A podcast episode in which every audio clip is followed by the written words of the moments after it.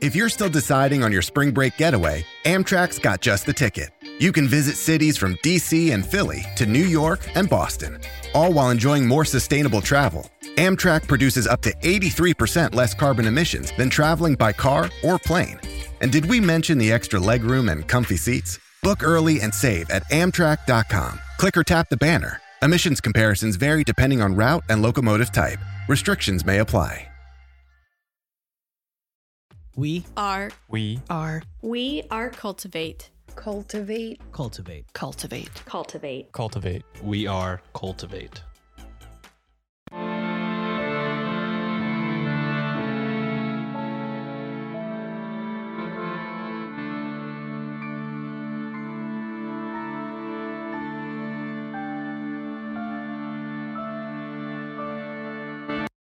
Hello and welcome to Yield Crime, where we discuss the funny, strange, and obscure crimes of yesteryear.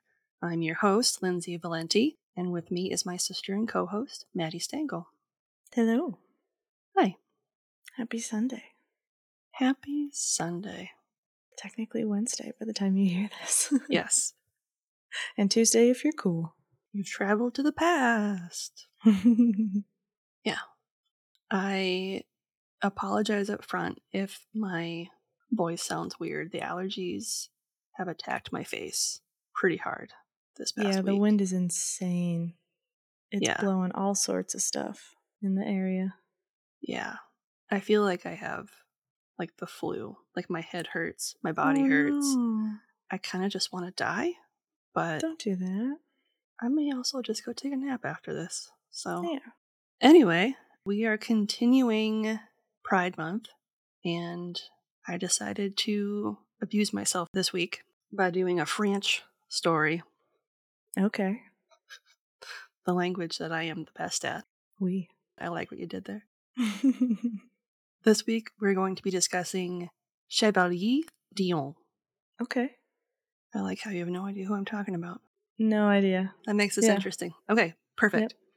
Information was pulled from the following sources the 2022 Museum Hack article by Alex Johnson, 2021 Art UK article by Lydia Figs, 2021 Pink News article by Emma Howis Maurice, 2018 Them article by Hugh Ryan, 2016 Atlas Obscura article by Linda Rodriguez McRobbie, the British Museum, History UK, and Wikipedia Nice. and links to all of these articles will be included in the show notes. Got something you want to say? Shoot us an email over at yieldcrimepodcast at gmail.com. We'd love to hear your story ideas, see any gifts you send our way, or if you just want to say hello. We're pretty friendly. Speaking of friendly, if you'd like to have real time conversations with us, consider joining our Discord over at the Cultivate Network. You can chat with us over at the Old Crimers Cubby or catch up with any of the other great creators that are part of the Cultivate family of podcasts. Just click the link in our show notes or over on our link tree to get started today. Just as a heads up, to eliminate confusion during the story, I am going to be referring to Chevalier Dion with the gender neutral pronouns of they, them, there. Okay. So I will mention at certain points when those genders change, but Okay. for the sake of consistency, I'm going to be using the they, them, their pronouns. Got it. Okay, this is a long one. Charles Genevieve Louis Auguste André Timothée Dion de Beaumont, or Charlotte Genevieve Louise Augusta Andrea Timothea Dion de Beaumont, was born on October 5th, 1728, at the Hotel Douze in Tonnerre, France. That is quite the name. Yep.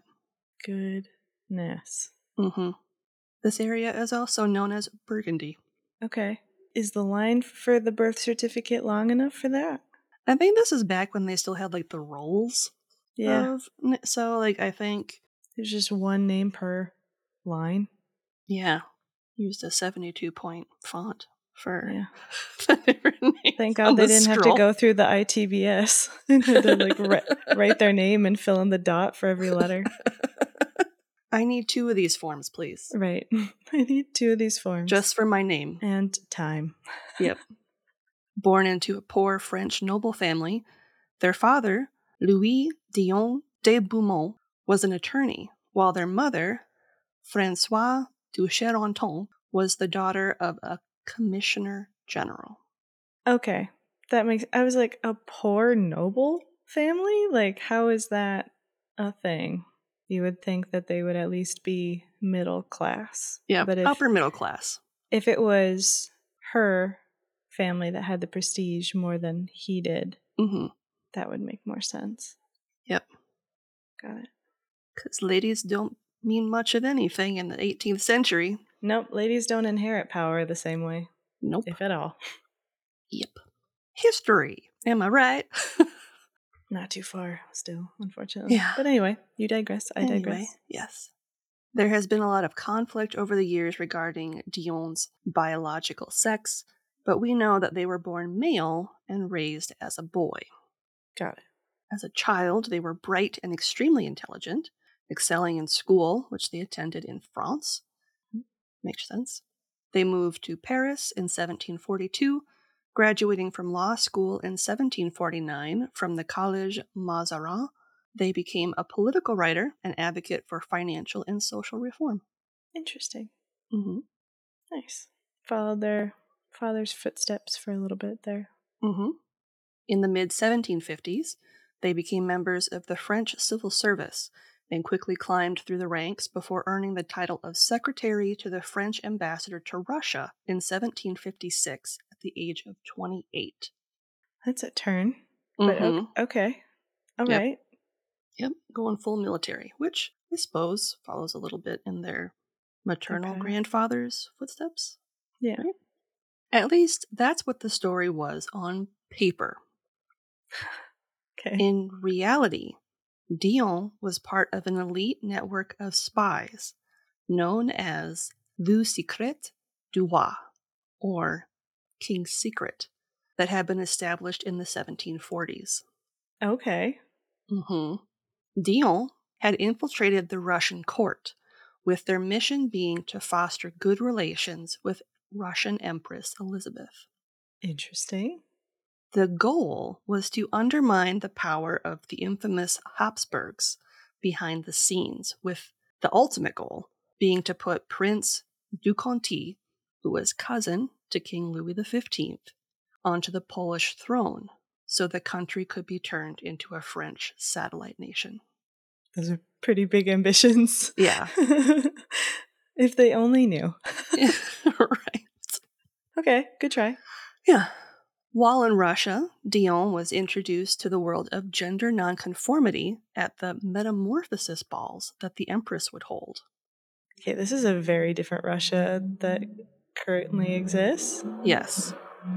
Yeah. Interesting. This was a Mhm. turn I was not expecting. Yeah. Apparently, Empress Elizabeth thought that she looked best in breeches. Like it accentuated her legs much better than a floofy ball gown.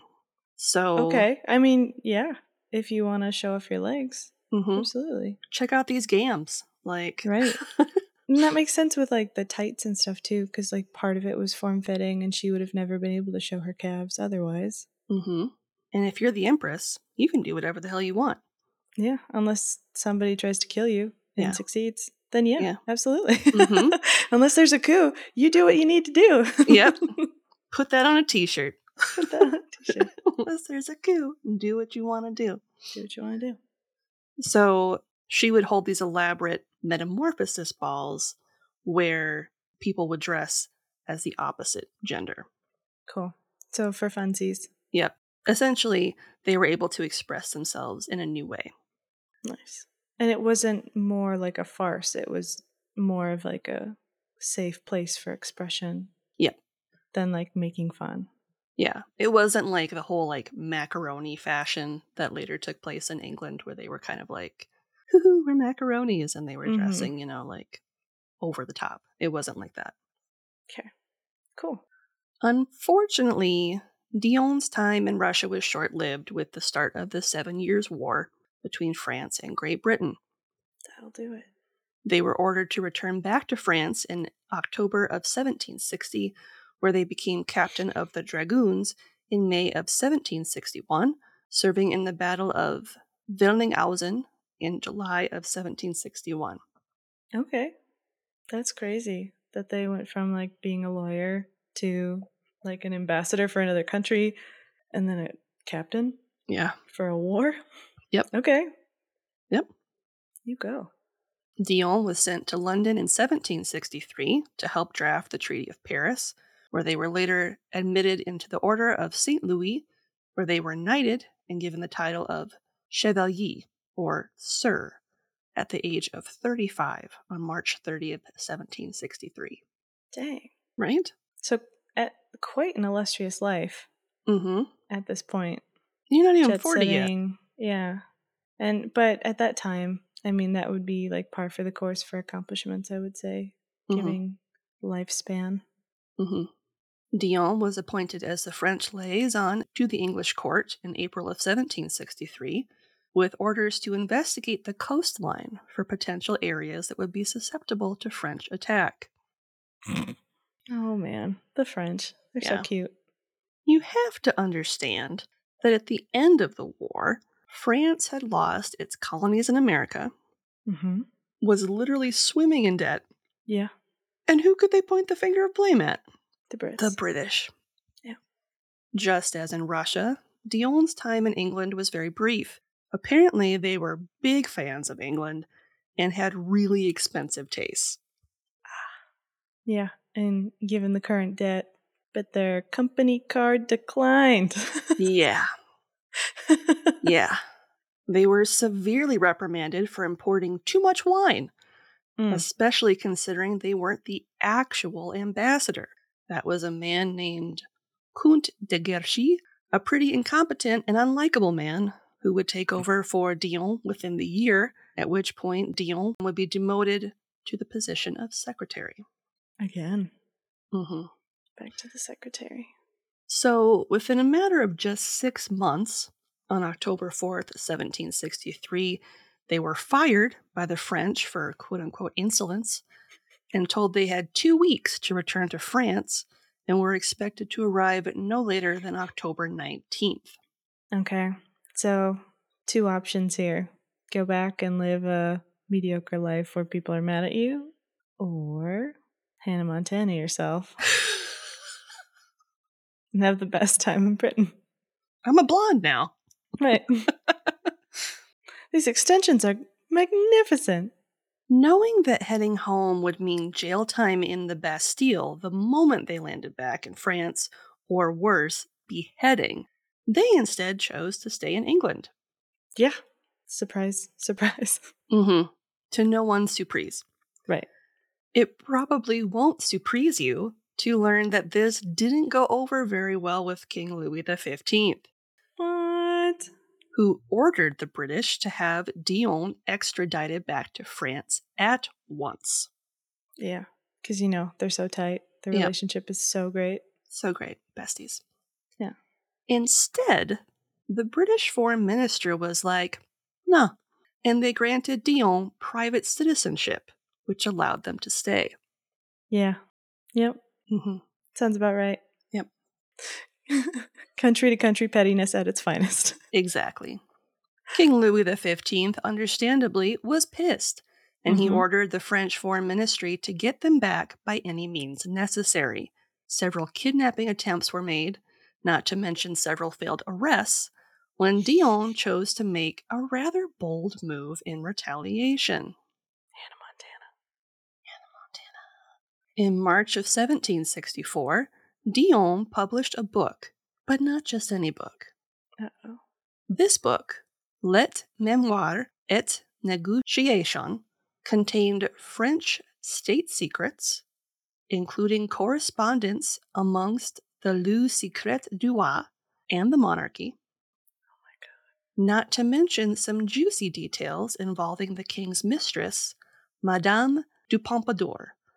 They also included a not so thinly veiled threat that if they weren't left in peace, even worse secrets would be revealed about the king himself in several more volumes.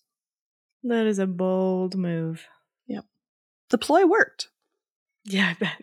Not only did King Louis XV halt all attempts to bring them back to France, but they also provided them with a rather generous 12,000 lira salary, which would be the 2015 equivalent of 101,000 euros a year, So he's just going to pay him to stay there.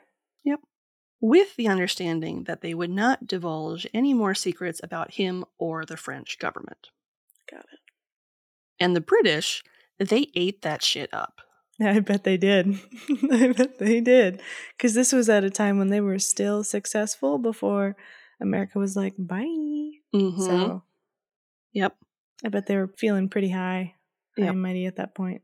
Dion was an overnight sensation, skyrocketing them into international celebrity as a household name for their ballsy attack on the French government. That's crazy.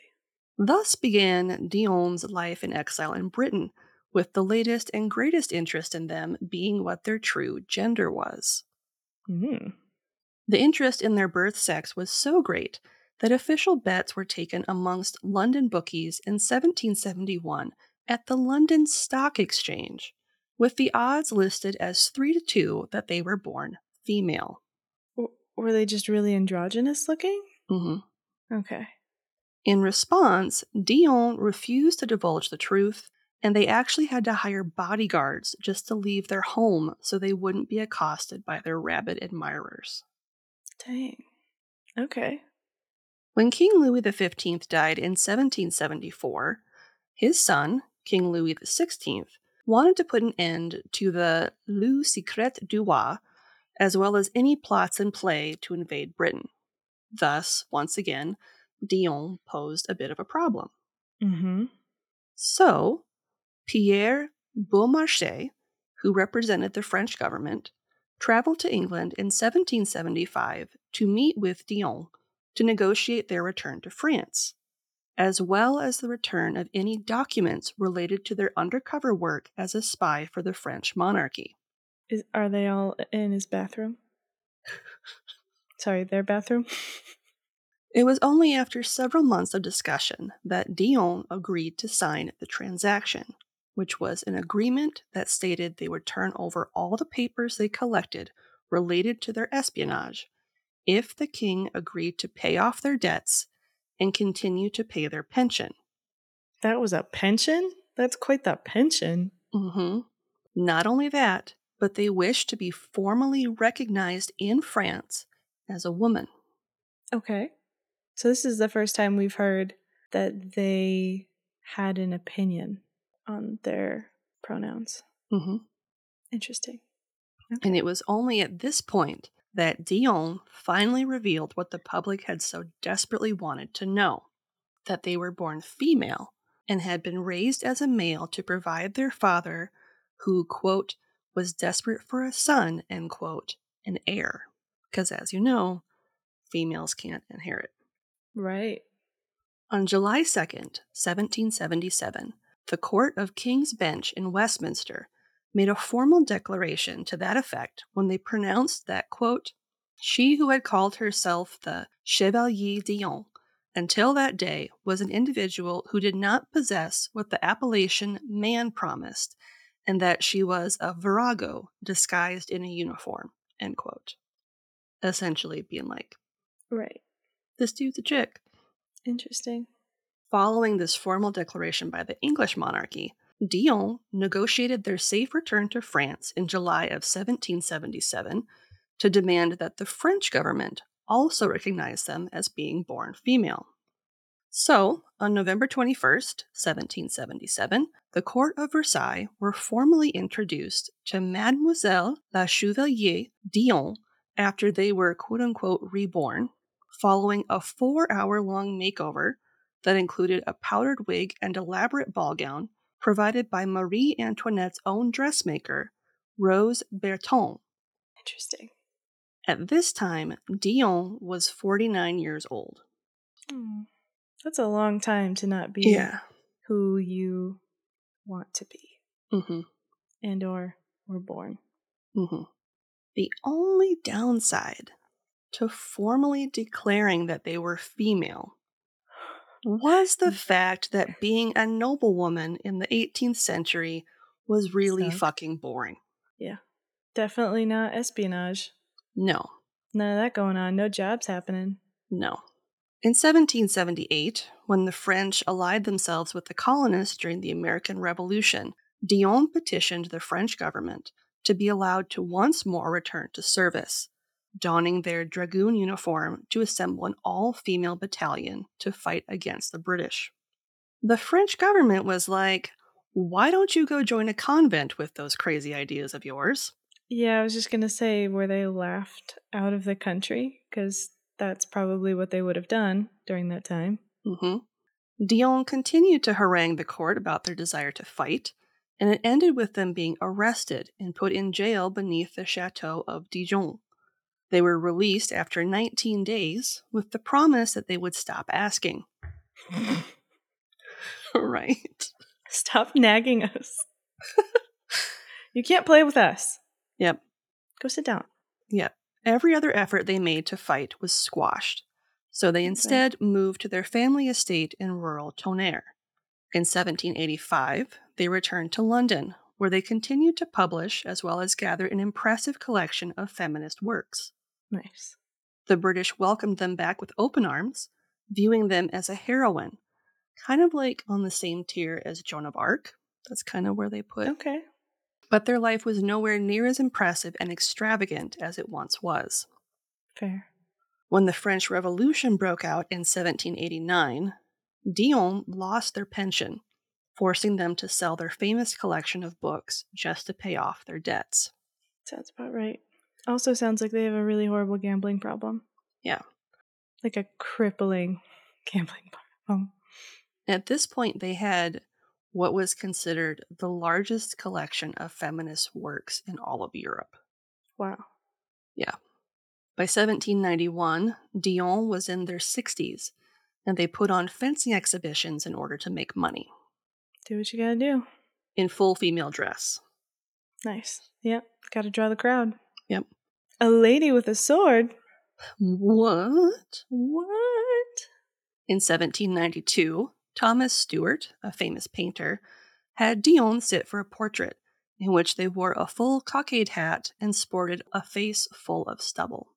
So it's one of those like trihorn Mhm. hats, and they wore their like medal as well. Nice. Dion continued their fencing career until 1796, when they were badly injured at a tournament and forced to retire from fighting. Hmm. Returning once more to a life of poverty, they shared a flat with an elderly widow named Mrs. Mary Cole on Millman Street in Holborn. At this point, Dion became a recluse and shut in, seeing very few people. Yeah. They also spent several months in prison for outstanding unpaid debts. Yeah, that would do it. Dion passed away on May 21st, 1810, at the age of 81. All told, they had lived 33 years as a woman. So, not too bad. I Mm-mm. mean, almost half their life. hmm The mystique surrounding Dion didn't end with their death, however. I bet not. Their body was examined posthumously, where doctors discovered, quote, male organs in every respect perfectly formed, end quote, but they also exhibited very feminine characteristics. One historian, Hugh Ryan, theorizes that Dion was in fact transgender, while other scholars believe it more likely they were intersex. Yeah. I'm thinking intersex too. Mm-hmm.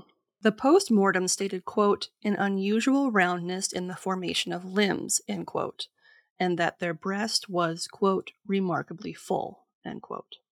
Regardless, their true gender is just one component that makes up the truly fascinating person they were, both in the 18th century and today. To quote the annual register in 1781, quote, it must indeed be acknowledged that she is the most extraordinary person of the age. We have seen no one who has united so many military, political, and literary talents. End quote. Nice. Prior to their passing, Dion had written around 2,000 pages of unpublished manuscripts, which included drafts of an unpublished autobiography titled The Interests of the Chevalier Dion de Beaumont, Professor Gary Cates of Pomona College, who wrote a comprehensive biography of Dion, thinks their transition to female presenting was more a moral choice than anything else. At the time of the change, as it was recognized by both Britain and France, they had refound their Christian faith, referring to this transition as a quote, conversion from bad boy to good girl, end quote. Hmm. In Professor Cates's words, quote, Dion believes in two things. One is that whether we live as a man or a woman is a choice that all of us have, and that women in the 18th century are living lives that are morally superior to men, and therefore we should choose. We men should choose to live as women. End quote. Interesting. And that is the life of Chevalier Dion. It's a really crazy story. Mm-hmm. And it would, I mean, it would kind of make sense if they were born intersex that their parents chose the sex that they wanted. Well, and if they were born intersex but were male presenting at birth, it would Yeah. make sense to raise them as a boy Right, because you don't develop breasts until later in life anyway. So, right. And you don't always see ovaries and all that good stuff. It just Nope. causes health problems down the road if you don't yeah. deal with them. So, yeah. That's awesome. Mm-hmm. Good story. Yeah. If you're interested in ad free content, consider supporting us with a one time donation either over on Buy Me a Coffee or our Venmo page, both of which are in our link tree and in the show notes. If you'd like early ad free content, not to mention some bonus material, become a member of our Patreon today for as low as a dollar a month. Hello. Hello. Hello. yes. Yeah, that was it. That was it. It didn't sound nice. Welcome to Liquid Courage, the podcast where I, Amanda Pereira, sit down with a fellow artist that I admire Hi, Amanda. Hello, Amanda. Hi, how are you, Amanda? and ask them the questions I've never had the guts to ask them before. Why do you think people are intimidated by you? What do you wish you knew like earlier in your career? Sounds scary? Yeah, it really is. So I use a little liquid courage in the form of my guest's favorite drink. I made this so strong. Cheers. We're drinking gin in the morning. We cheers, chat, and connect as I attempt to soak up all the wisdom they have to offer. we have to be creating on our own if we want to keep creating. Who benefits the most from me feeling shit about myself? White men. whatever place you are in, you're allowed to like show up as you are. I wish I knew that to just follow my in- intuition was the right way to go about things. A lot of people don't do the things that they want to do because they're scared. Ooh. Yes. That was beautiful. I don't know why I'm waiting so long to feel like I deserve to be at the table. I should just like ask people to dinner. Oh my god. Mine didn't even pop. It's an open bar. We're drinking an open bar. I'm going to feel so good at the end of this. The Liquid Courage podcast is available anywhere you get your podcasts. And to find out more about the show, head to liquidcouragepodcast.com. This week's podcast plug is the Liquid Courage podcast.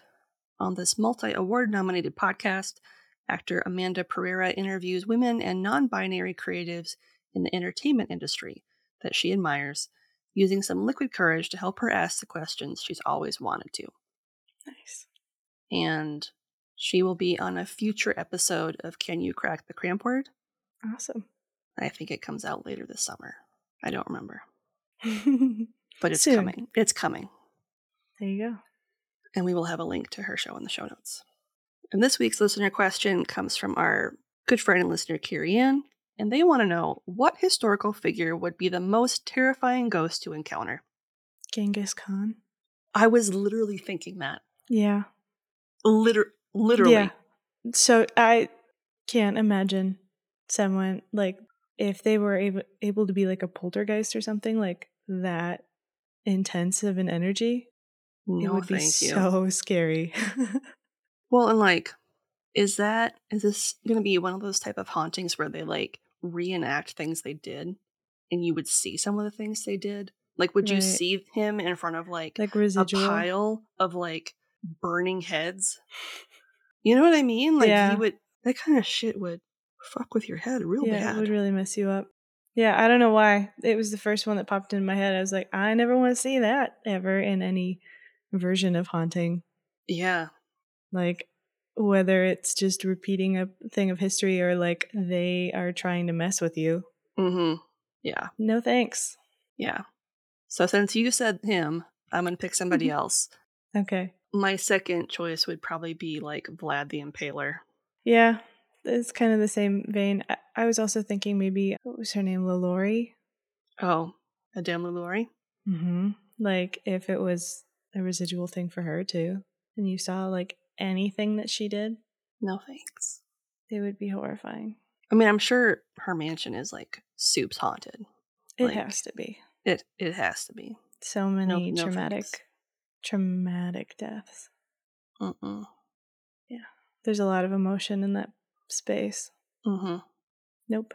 No, thank you. Mm-mm. Not today. Not today, Satan. Not today. On that note, what's something good you'd like to share?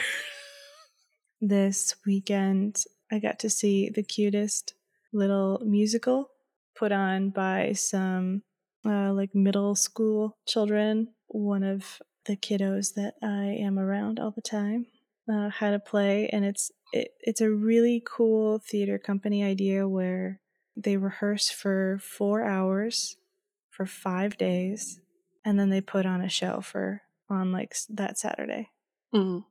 and the things that these kids were able to accomplish in five days was so awesome and they did such a good job and they did cinderella the musical and it was so cute and they had like the mice little costumes were so cute too they did Aw. such a good job so that was really good it was really fun to go and see that and support her so yeah that's my good thing Nice. what about you We had a total of five girls sleeping over at my house, all between the ages of eight and nine. The things I heard while they were hanging out in our three season doing what eight and nine year old girls do just baffled me. yeah And you forget what it's like to be at that age Yeah.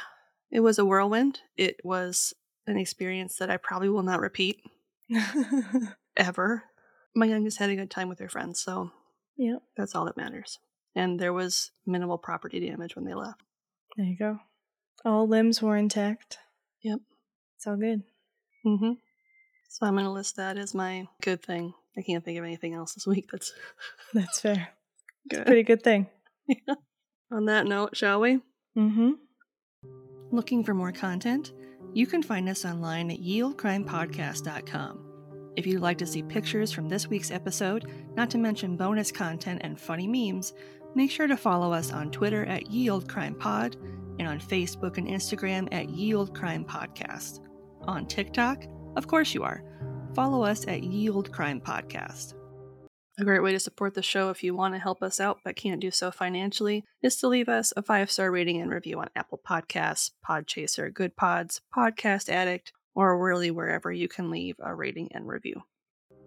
If you want a playlist of all our episodes on YouTube, click the link in our show notes or in our link tree and subscribe today for not only a list of our full catalog, but a separate list as well just of our Can You Crack the Cramp Word segments. And on that note, as always, I'm Lindsay, And I'm Madison. and we'll see you next time with another tale Is all this crime.